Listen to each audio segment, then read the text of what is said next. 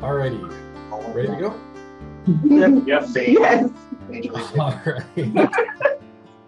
Alright, so this week, as a way of very belatedly marking the 18th anniversary of Ultima Online, which actually happened back in September, Spam Humbug is pleased to welcome a few different members of the Ultima Online, gosh, I can talk, development team.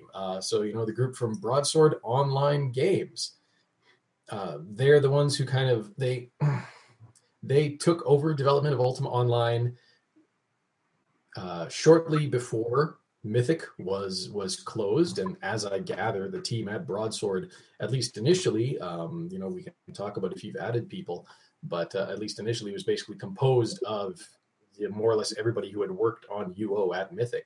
Why don't we do a round of introductions? I'll just quickly. I'm Ken, also known as Stanley Fury Dragon or WTF Dragon, as it, but I've been doing that since before WTF was an online thing. I run the Ultima Codex. It's kind of the main hub of the Ultima fandom online. And we try and cover Ultima Online as well. So, who are we joined by today? Start. I'm one of the artists on the Broadsword team, Will. Started here a year and some change. Yeah, it was part of the Mythic team. And was brought over after Mythic's shuttering. What are you called in game? Friend. I am the mysterious Potato Foot, as apparently yes. I am. People are asking, who am I? He's our newest member of the team, so everybody's wondering who Potato Foot is, and that's our artist. The amazing Potato Foot. Yes. I am Michael Armstrong. I go by the handle of Mist. I work in QA, and I have been working on UO for about 8 years. Wow. Almost nine. Stephen Brown, software engineer. My handle is Bleak. I've also been working on UO for almost 9 years now. So I started before Steve. I just like to point that out. A couple months in there. I am Bonnie Armstrong. I'm also known as Masana, and I've been working on UO for 16 years. And I'm the producer. So. Okay, so would you would have started at Origin then? Yes, when it was in Texas. Cool. It's really cool that you've stuck with it that long, actually. I'm kind of an oddity because I don't think too many people in the gaming industry stay employed for 16 years on the same company. I mean, well, it's true. There's no such thing as a career in gaming. I mean, that's like a career in winning the lottery. You usually move around a lot, and I haven't had to. That's all. Well, I mean, you moved, you know, physically, but you've stayed with the same company, right? I moved from California to Virginia, so yes. All right. My name is Greg Havlish. I am the designer on UO, also known as Chironix, and I've been working on UO. I started as an event moderator in late 2008, 2009. And I joined the team at Mythic in the beginning of 2012, and I came over when we all moved to Broadsword. And I've been playing UO since '99, so long time vet. '97 here, August of '97. Mm-hmm. Bonnie likes to point that out because she doesn't like to share her records, but that's okay. This is true. This is so true. Oh boy! As you see, we're one big happy family. Sometimes you can cut that part out. All right. So, when I kind of threw together the show notes for this, and I believe Bonnie, you've seen these. I kind of put it into because Ultima Online's had such such a lengthy history. I mean, you know, it's rightly called the grandfather of MMORPGs. It's longest continuously running example of one. Anyone who cites Meridian 59, of course, has to deal with the fact that that game was offline for a while. So I kind of framed it. I kind of framed how I wanted the discussion to go in three parts. And honestly, if we only do like the first part, that's great. But, you know, looking at it in terms of past, present, and future, because, you know, obviously I hope we all hope that Ultima Online has, you know, quite a few years ahead of it still. Yes. We plan on it. Yes. Yeah. Well, that's good. I mean, you did just, you know, publish 91, which granted is a bug, or is kind of, you know, it's some new content, and also like a lot of fixes for Publish 91, Time of Legends. That just went global today, as I recall. Yeah, 91 is basically our holiday publish. Yeah, I saw that too. Where they the players get the one token, and then there's a recipe and some items and things like that they can exchange that for. Yes, in November they'll be able to get their Christmas tokens. December. Sorry. Holiday tokens. Holiday tokens. Can't say Christmas. And that rewards. And that rewards. It's our Starbucks cup pack. Yes. Yeah. Oh, controversy. Alrighty. Well, so. You know, and the nice thing, too, is we've got the group, you know, the group has a range of, or sort of, you know, some of you have been with, Bonnie's obviously been with the project for nearly as long as it's been online. Some of you have been with it for several years. Some of you have been with it more recently. So I thought it might be interesting, you know, first to just kind of start off with happy or funny or angry, if that's what it is, memories, you know, just, you know, because the game has had so much history and you've all had so much interaction with it throughout its history, you know, are there any really like standout moments from any points in time that, you know, you can really recall? I don't think it's a matter of if we can recall them, it's whether we can say them or not. Well, there's a big difference there.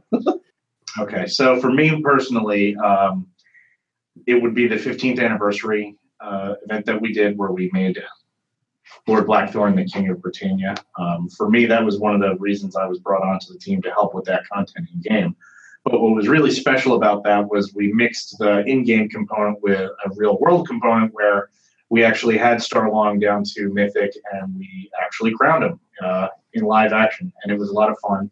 And it was great to have all the players there and so many people who were so passionate about the game as we were. And to be able to share that experience was really amazing. And he gave me an excuse to wear a jester costume, which was also a lot of fun.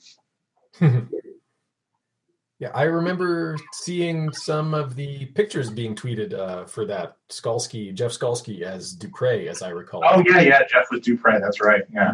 Did a fantastic job shepherding in our new... the first time he's had hair in a while.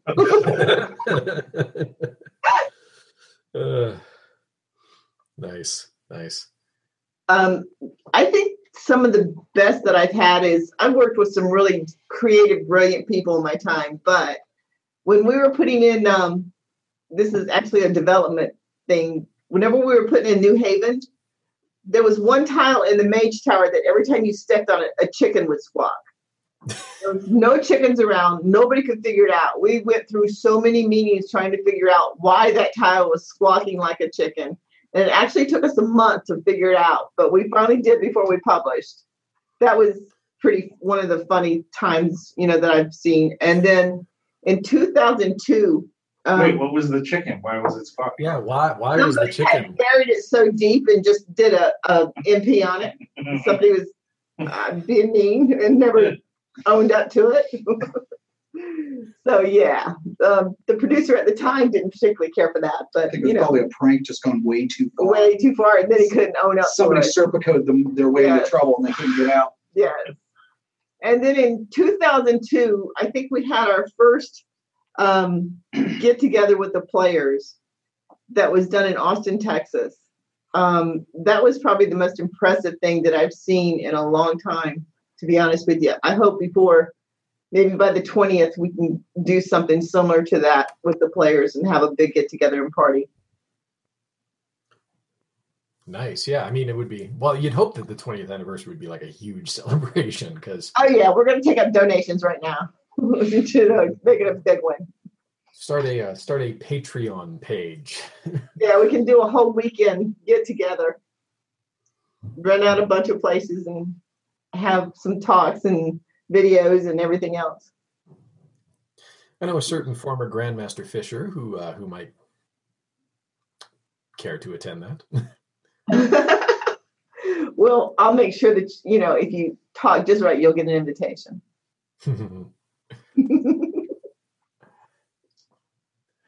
Cool. Anybody else?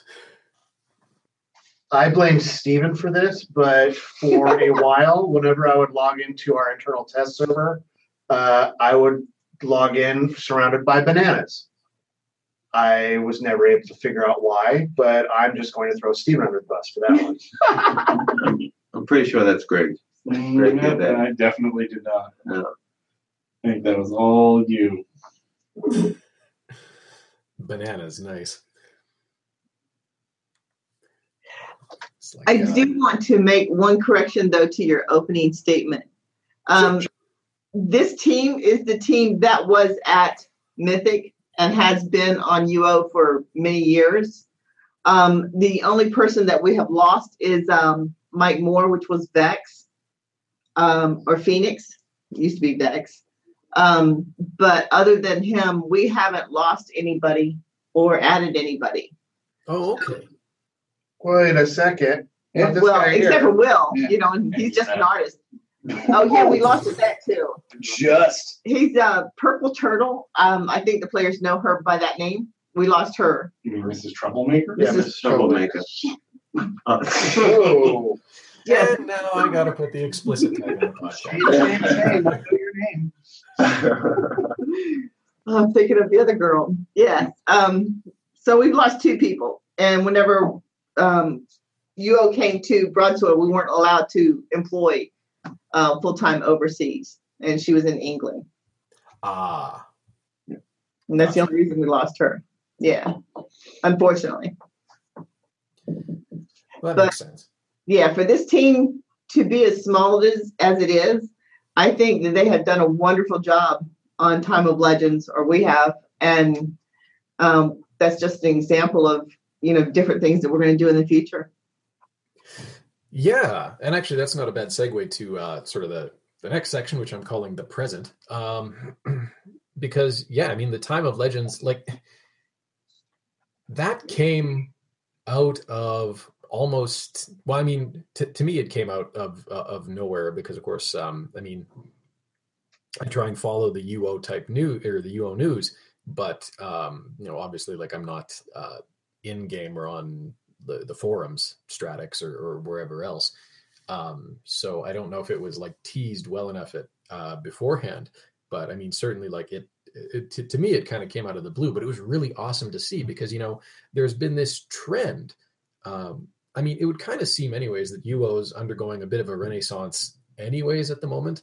The pace of work being done on it, especially after the transition to Broadsword and the amount of new content being added really seems to have gotten, you know, like it just seems there's more of it, you know, more updates, more stuff being added. And now, of course, this new content, reintroducing the Valley of Eodon as a setting within Ultima Online. And that's nice to see, right? Because, you know, I mean, it's nice to see some of that classic Ultima stuff making its way into UO, which is really the last visible presence of the Ultima series, at least for the moment. So actually on that note, what really kind of drove the decision to include that particular piece of Ultima history in the game? You know, why was Savage Empire the go-to? That's a really good question. Well, it starts off like you were alluding to before about when we moved to Broadsword, we wanted to make it clear to all of our dedicated players that we were just as dedicated to the future of UO as they were. And our big way of doing that was putting out a massive content batch and an expansion and What we eventually did was frame it within the context of Valley of Eodon, as you mentioned, from Savage Empires, and also Shadow Guard, which was part of Ultima II. Yeah, Ultima II. So how did we get there? So it all started kind of way back in 2010, I think it was, when myself and some other people came down to Mythic for some training, and as a lovely parting gift, Bonnie got us these really cool storyboards, and on one of the storyboards was a page from, I think it was the book of one of the early pamphlets that was in, I want to say, the first trilogy of Ultima 1, 2, and 3, and it had a bestiary in there, and one of the creatures was a dragon turtle. And I unfortunately did not get that storyboard, one of the other people we were with, but I was really super jealous about it, and ever since we found that, we were like, oh man, how cool would it be to put a dragon turtle in the game, especially considering they hadn't been seen in Ultima since Ultima 1. So fast forward to probably like mid to late fall of 2012, we were in the midst of one of our many moves at Mythic. We tended to move our desks a lot around there. And we were moving from one spot to another, and we found an old Savage Empire's box, with the game inside. And I think for a little while it ended up on Bonnie's desk. And then Bonnie has a really unique way of moving, where she essentially pawns off stuff that she doesn't want on other people to make it move it for her. So somehow this Savage Empire box migrated its way into...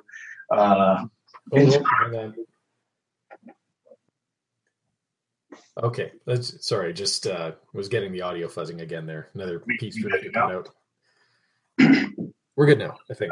Okay. So the Savage Empire's box made its way into, I think, onto Stephen's desk for a little while, and then when we moved to Broadsword, it made the trip there. So this Savage Empire's box had all these great pamphlets and stuff, and when we were talking about doing an expansion, we knew that there were certain features that we wanted to include. One of them was a dragon turtle. We wanted to take a lot of the core features from the current game that people really enjoyed, and we wanted to expand on them. But we still needed this kind of like fictional framework in which to put it all. And lo and behold, there was this Savage Empires box with all these really cool pamphlets inside, little, what are they called? The old school sci-fi magazines. Yeah, they really did it like a pulpy. Yeah, like the pulpy book. So we were like going through it, and we're like, oh, this is great. And it just kind of evolved organically out of all of that as inspiration, and we were kind of trying to think of names. We're like, oh, how about, we were going to call it like the Third Age, and we're like, oh no, that's not cool enough. And then somehow I don't remember how we came up with Time of Legends, but it just kind of happened, and we're like, hatched. Yeah, and plus dinosaurs are awesome, and we had this great content from Savage Empires we could draw from, and Shadow Guard from the Time of Legends itself and in Ultima 2. So it all kind of just swirled together, and that's where it came from. And we also, as a huge part of it, we have a really great event moderating team that helped us write a lot of the fiction. And helps. He's probably one of the most knowledgeable people we have as far as Ultima lore as a whole, outside of just UO. And Malachi, who was really helpful in getting us to a place where we could kind of form that narrative within the context of what had happened in Britannia. So it all kind of fell together nicely. We did a nice big live event, and it led to the expansion. Yeah, nice. Malachi, I read most of the stuff that he puts up on the UO website. It's good. He's really good writer. Yes, he is. Cool. Well, that's... and it's great that the original game, and in particular the box contents, which were really something that set Ultima apart in its day, contributed so much to bringing this into Ultima Online. This was really cool. I don't suppose that at some point in the future we might see other continents like Serpentile added into the game. You never know. That's another personal favorite. And, you could work that one in, because one of the things they did with Serpentile, speaking of dragon turtles, one of the things they did with Serpentile is, of course, they brought back, well, they brought back like giant turtles, which were kind of meant, I mean, I think you use them as like a boat in one sequence of the game. They're meant as a homage to the Dragon Turtles of Ultima One. So it's a thing. For us, I mean, it's really important, and I think that's kind of been the case with, at least it was the case with Stygian Abyss, the last major expansion. You know, it's important for us to draw from the history of Ultima as a whole whenever we're thinking about what to put into UL, because, you know, it's, how can you not look at that amount of material and, you know, not include it in, as you said, the currently the only viable Ultima product out there. You know, it's almost like we have an obligation to such a storied history. And it all works really well. So we're absolutely happy to do it. Awesome. The only other thing I wanted to touch on, if you can speak to this, before we kind of look a little bit more toward the future, Ultima Online was, as I recall, greenlit some time ago. Are we any closer to seeing the game on Valve's ye old storefront? Right now, it's in EA's hands and out of ours. We've done our part, and now we're waiting on EA. Fair enough, fair enough. Well, hopefully something comes of that. I know EA and Valve aren't necessarily on the friendliest of terms lately, but... This is... Yes. Oh, wow. I'm not going deep into that. No. No, that was... Yeah. Rhetorical. Yeah. All right. Well, talking about the future of the game, I mean, obviously, you know, as was said, we all want Ultima Online to keep on going for many more years. We want to hit, you know, I want to see it hit 20. You want to see it hit 20 and beyond. I would say hit 30. 30 would be really awesome. But of course, I don't know. I mean, my thinking on that, and I mean, I am an outsider, so maybe my thinking is in error. And if so, please correct me. But, you know, to my mind, it seems that there's two parts to that. One is obviously, you know, keeping the current player base very engaged and in the game and, you know, feeling fulfilled with their, you know, playing of the game and their investment in the game. But also it means, you know, bringing in new players. So I guess one question is, you know, have you been seeing new players coming to the game in, you know, the last couple of years since the Broadsword transition, especially? Actually, yes, we have. Whether they're returning players, old vet players, or brand new players. As everybody knows, UO is not a really simple game to jump into. It takes some transition time, you know, to learn the game. But yes, we're trying. Our mentality is changed from the original teams. Before, there was enough people on the team that they could put something in and use it once and never use it again. Well, we don't do that. Whenever we put something in, we make sure that it stays in the game and stays useful. So our time is dedicated to things that players are going to be engaged in and want to do over and over. You know, so that's the difference in the mentality of this team than the old teams. You know, is how and what we put in for the length of period that, you know, that players can play it to get things. Yeah. And I mean, I've seen like some of the, there've been some other changes that have kind of followed along with that as well. I mean, especially with things like UO.com, right? Which under Broadsword stewardship has really evolved a lot, you know, like you've re-added a wiki component to it. We rebuilt the whole page. Yeah. My UO has come back, right? So, you know, there's like those searchability features in there. Is that something that you're, you know, is that kind of like, are we on a trajectory there? Like, is there going to be additional features and improvements made? You know, like, is it going to become more of, you know, a community portal, or are we going to see like player tutorials or things like that kind of being added to and expanded upon on the site rather than, you know, say having to go through like the Stratics forums or Facebook as sort of community portals?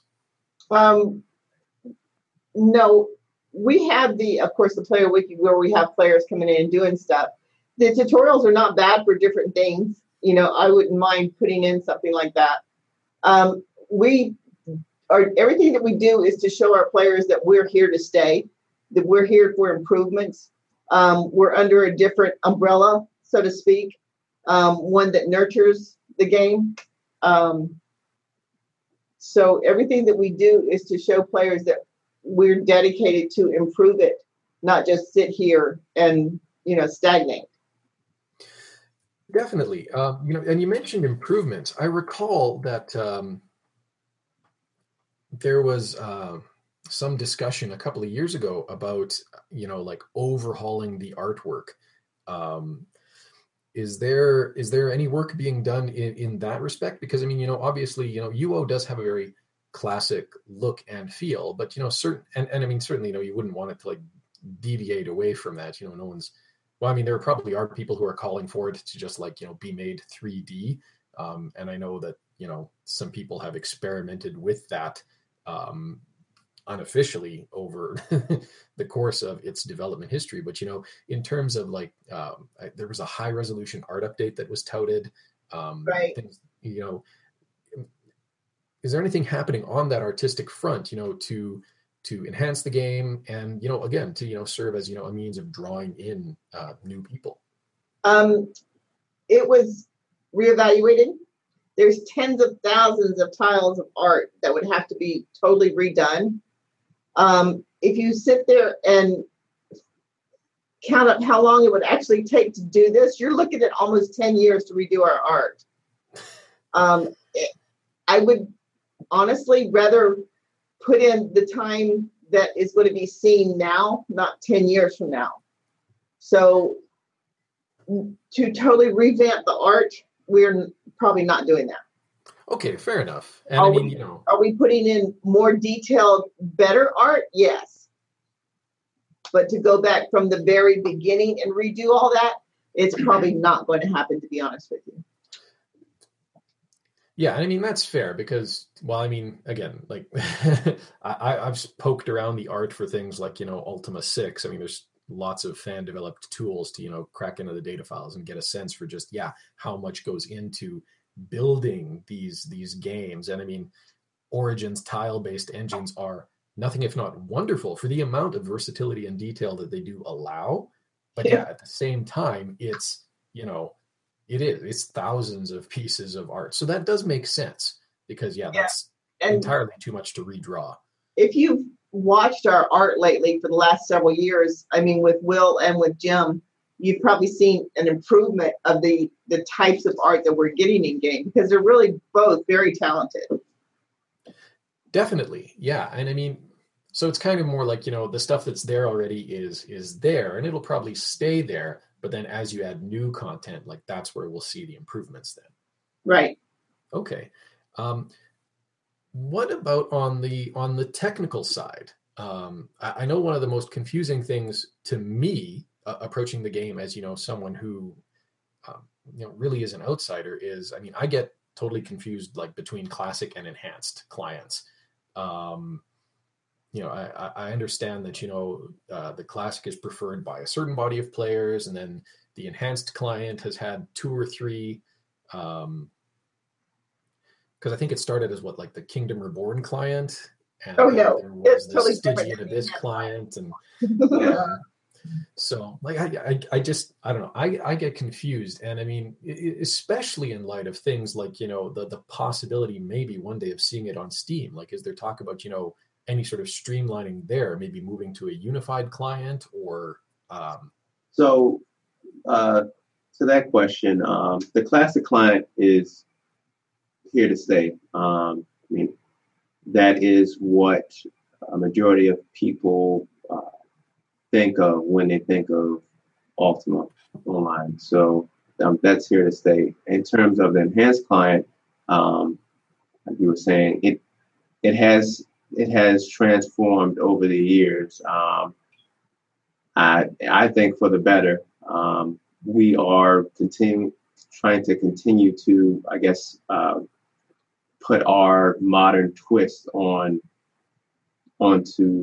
Ultima by just updating some of the features and some of the quality of life features that we think will help, I guess, users who want more. But I mean, you can look to us getting involved more with the community and trying to get some of those high demand features that I think that by us doing that, it kind of shows that we're putting more support into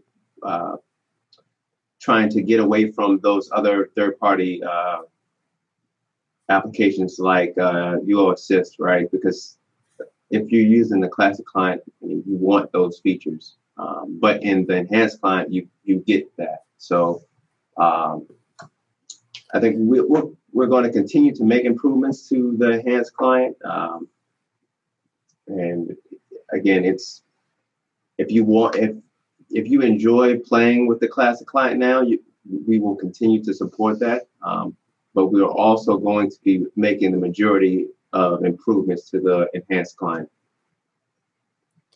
Okay.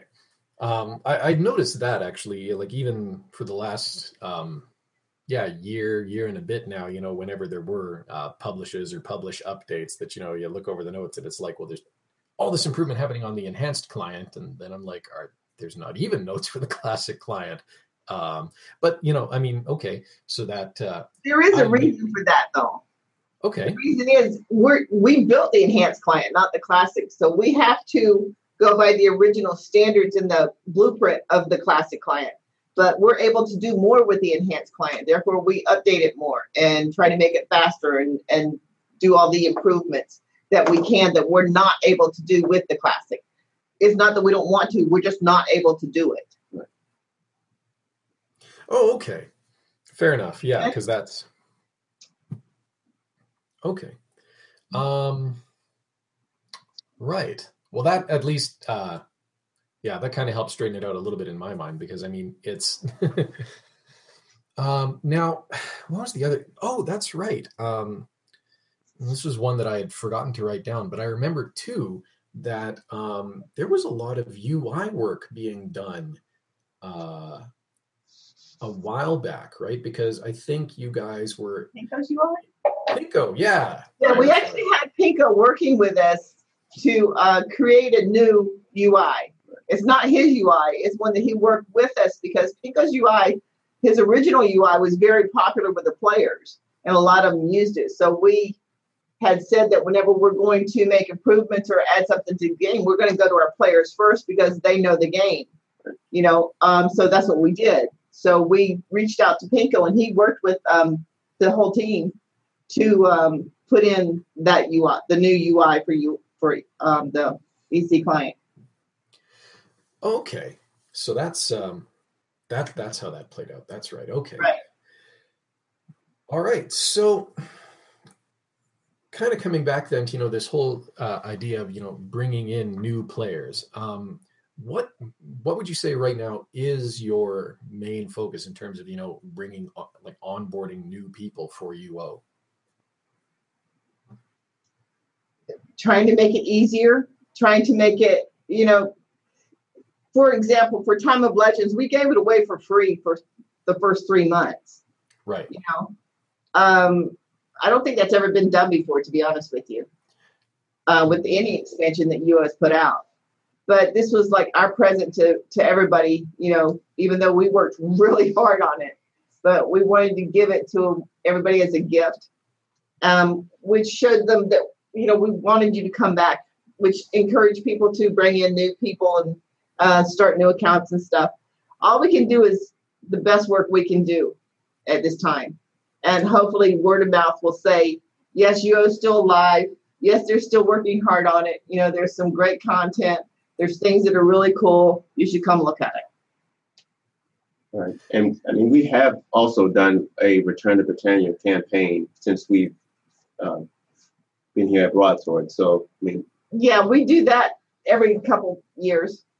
Yeah, that's right. Because, I remember those because there were. God, how long has it been for that? Because I mean, that was. Last year we did one. Yeah, last year you did one, and then was it 2 years before then? That 2 or 3 years, yeah. A big part of it too for us is that, you know, a majority of the people that are going to come and play UO that haven't in a while are returning players, right? One estimate was that at some point, you know, well over 1 million people have been touched by UO. So, you know, that's a tremendously large audience for us to draw from. And it's like you mentioned earlier, you know, there is a big resurgence in vintage gaming. You know, vintage graphics are really taking off. You look at Steam with games like Terraria, you know, they're hugely popular that don't have these cutting edge engines underneath them. And what really is the backbone of those is that the gameplay is just fun. And I think that's what UO offers in a unique perspective that a lot of modern MMOs don't, is that, you know, like you said, we are the granddaddy of MMOs. And literally, you know, any way you want to win Ultima Online, that's how you win Ultima Online. You know, if you go back and watch some of the original ads from the late 90s of UO, you know, as cheesy as they are by today's standards, they really captured something that was incredibly, you know, innovative for the time. And, you know, it's not just a world in which you play.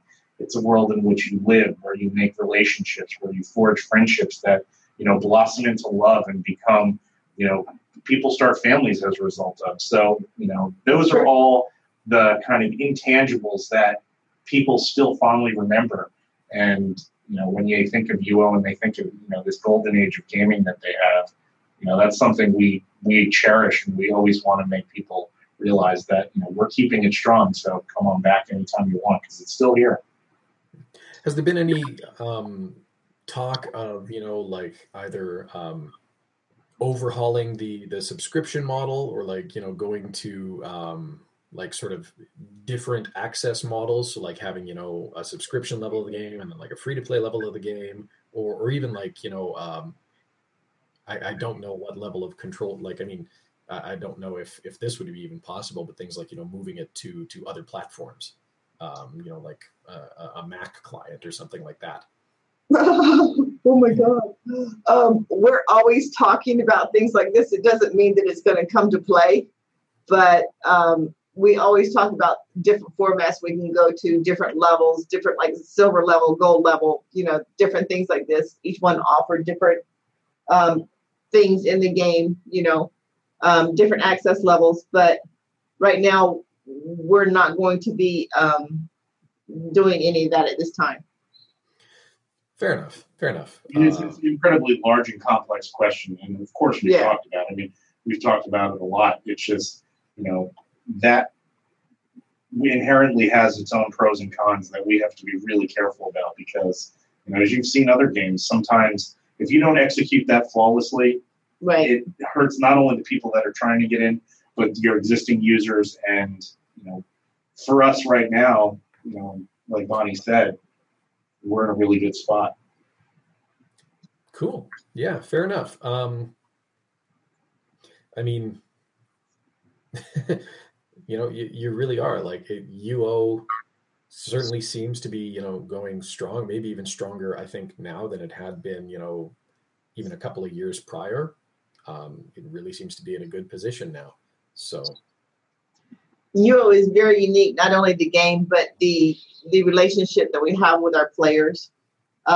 We appreciate our players, the feedback that we get, you know, the interactions that we have with them. Not many games have an event moderator team that's, you know, been as successful as ours. We go into the game every 2 weeks and do dev meets and just answer questions for the player on certain shards. You just don't hear of this very often anymore, or at all, from other games. Not really. It's certainly much less of a common thing. I mean, the only other game I can think of right now, and even then, it's not even finished.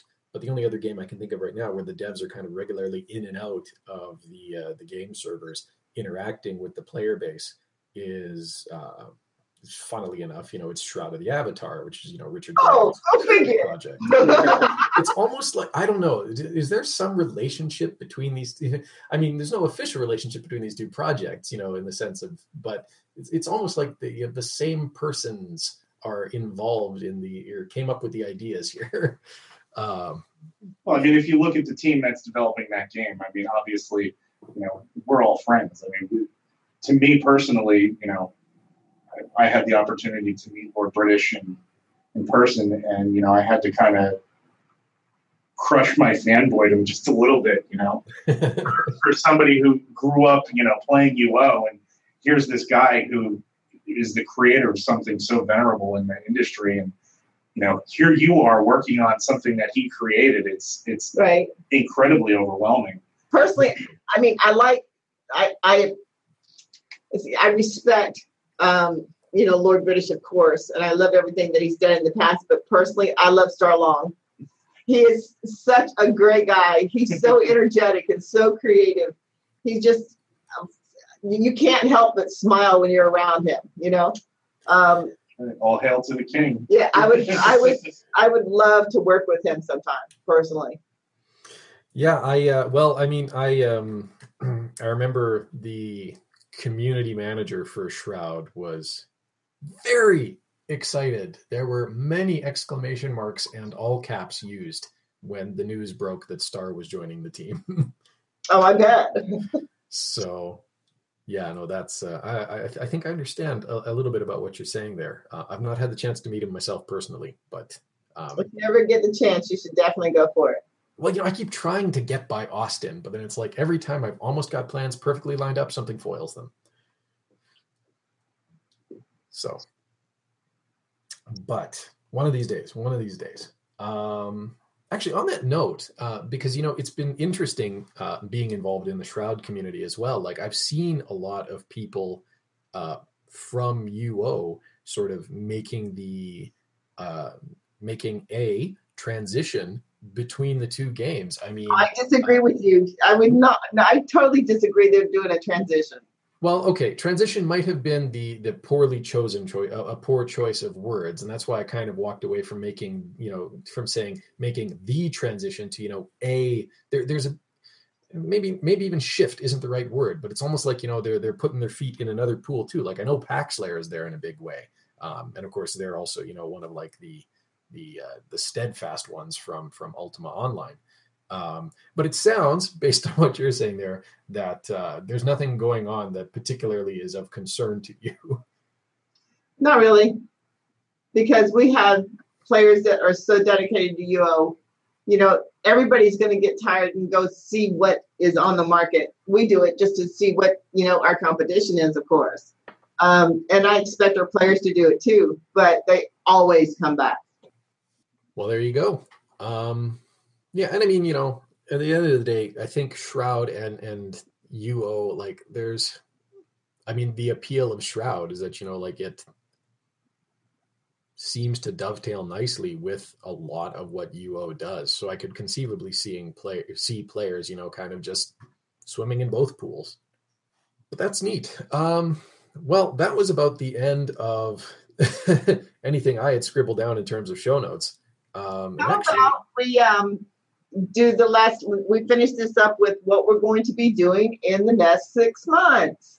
Hey, you know what? That is a really great question that should have been entirely obvious and wasn't. So yes, what are the next few months of plans for UO? Well, of course, we are kind of making it a habit of the first of the year, we do a bug push. Because no matter what, bugs need to be fixed. So we sit down for the first couple months and do nothing but bug fixes. No new content, just bug fixes. So that's how we're going to start our year. We're also putting in exciting new content, though, as well, to expand on some of the stuff we put in with the Time of Legends and the Valley of Eodon. For those of you who have explored the Valley of Eodon, you may have encountered some of the indigenous peoples who weren't too happy to see Britannians coming into their lush jungles to exploit all the natural resources. So we're going to be doing some interesting things with that dynamic in the future. And hopefully the players are very excited about this. We are going to put an in-game store in the game that will sell all items that were originally sold on Origin that you get through a code in game. And Steve will be working on that. Oh, cool.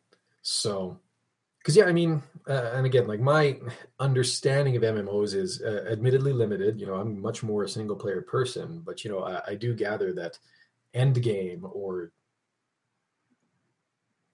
I mean, okay, to my mind, the whole thought of, like, you know, endgame in an MMO kind of seems counterintuitive. But, you know, yeah, what happens when players have kind of hit the peak of their progression? That's, you know, there is no end game. It's continuous. There is so much stuff you can do, so many people to to do stuff with, so many different things to do. Only your imagination stops you when you own. Nice. And yeah, I mean, that was the big draw of it, right? Which was, I mean, building off of, you know, what games like Ultima 6 and Ultima 7 had done before, which is just, you know, yeah, here is a world, and if you can see something in a world, there's probably something you can do with it. It's a feature that I am glad to see starting to come back to games, you know, but it's also something that really... it went away for the longest time. I mean, Ultima 9 tried valiantly to do it with a 3D engine and succeeded to some degree. And then nobody else really picked it up until, you know, really just in the last couple of years, it started to become a thing again. I'm waiting actually for, because, you know, like right now, open world is big. You know, open world is back in the news, and it's like, oh yeah, GTA, open world, and Assassin's Creed, open world, and open world is like the best thing ever. And I'm waiting for like Grand Theft Auto 6 to give you the ability to like run a bakery. And then everybody will like laud this as like, you know, the grand new innovation in world design. And then, you know, all of us from the Ultima fandom can be just like, yeah, nice to see that back. Back, it's been in ours. There's no yes. Back to us. Yeah, yeah. Nice to see. Yeah, nice to see you've moved that over from this other game that has been online for 18, 20 years now. Yeah, so it's all very cyclical. I remember playing when the Kinect first came out, essentially Block Breaker, but instead of, you know, using a controller, I was using my arms and legs, and then I quickly tired and realized why I like video games. Yeah, I guess there's some level of that too, right? Because, you know, as you have these evolutions in hardware, you know, it does kind of push the reset button in terms of what content gets put into the new games that come out for it. But, well, so okay, we've got the bug push coming up. We've got the end game content store coming up. Anything else on the radar for those next 6 months?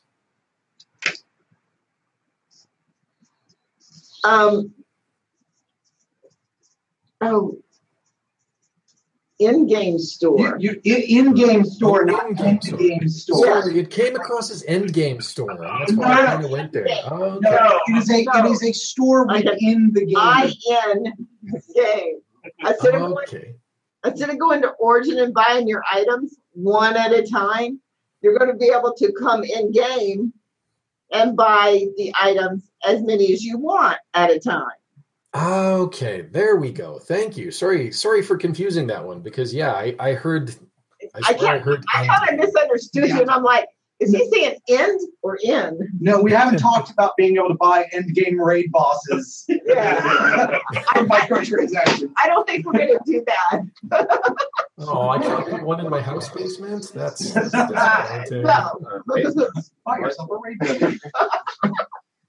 I can't have Exodus guarding my basement. That's yeah. We're putting in-game store. There we go. Yes. In-game. You'll probably see some new monsters this coming year. The first couple months is definitely going to be our hardest to get through, and then we're going to be also working on content quests.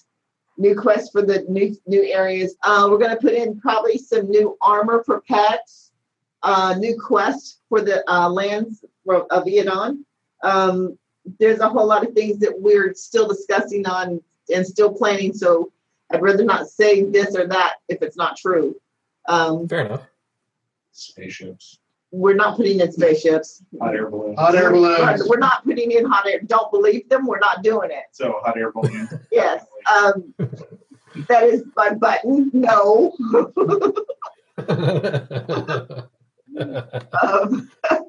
But we have a lot of things that we still have to go through, but a lot of plans. We've pretty much got the whole year planned out, to be honest with you. We just don't have enough details to actually speak on it yet. All right. Well, that's cool.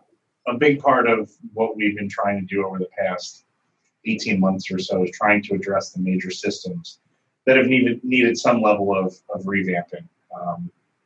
We've definitely touched on things like the general loot. We've touched on things like that was a thing. That's my email. You can close that email. Everybody's getting emails. Sorry.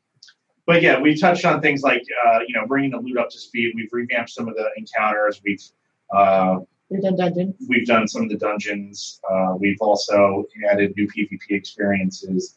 And I think moving forward, what we want to try to do is focus more on content.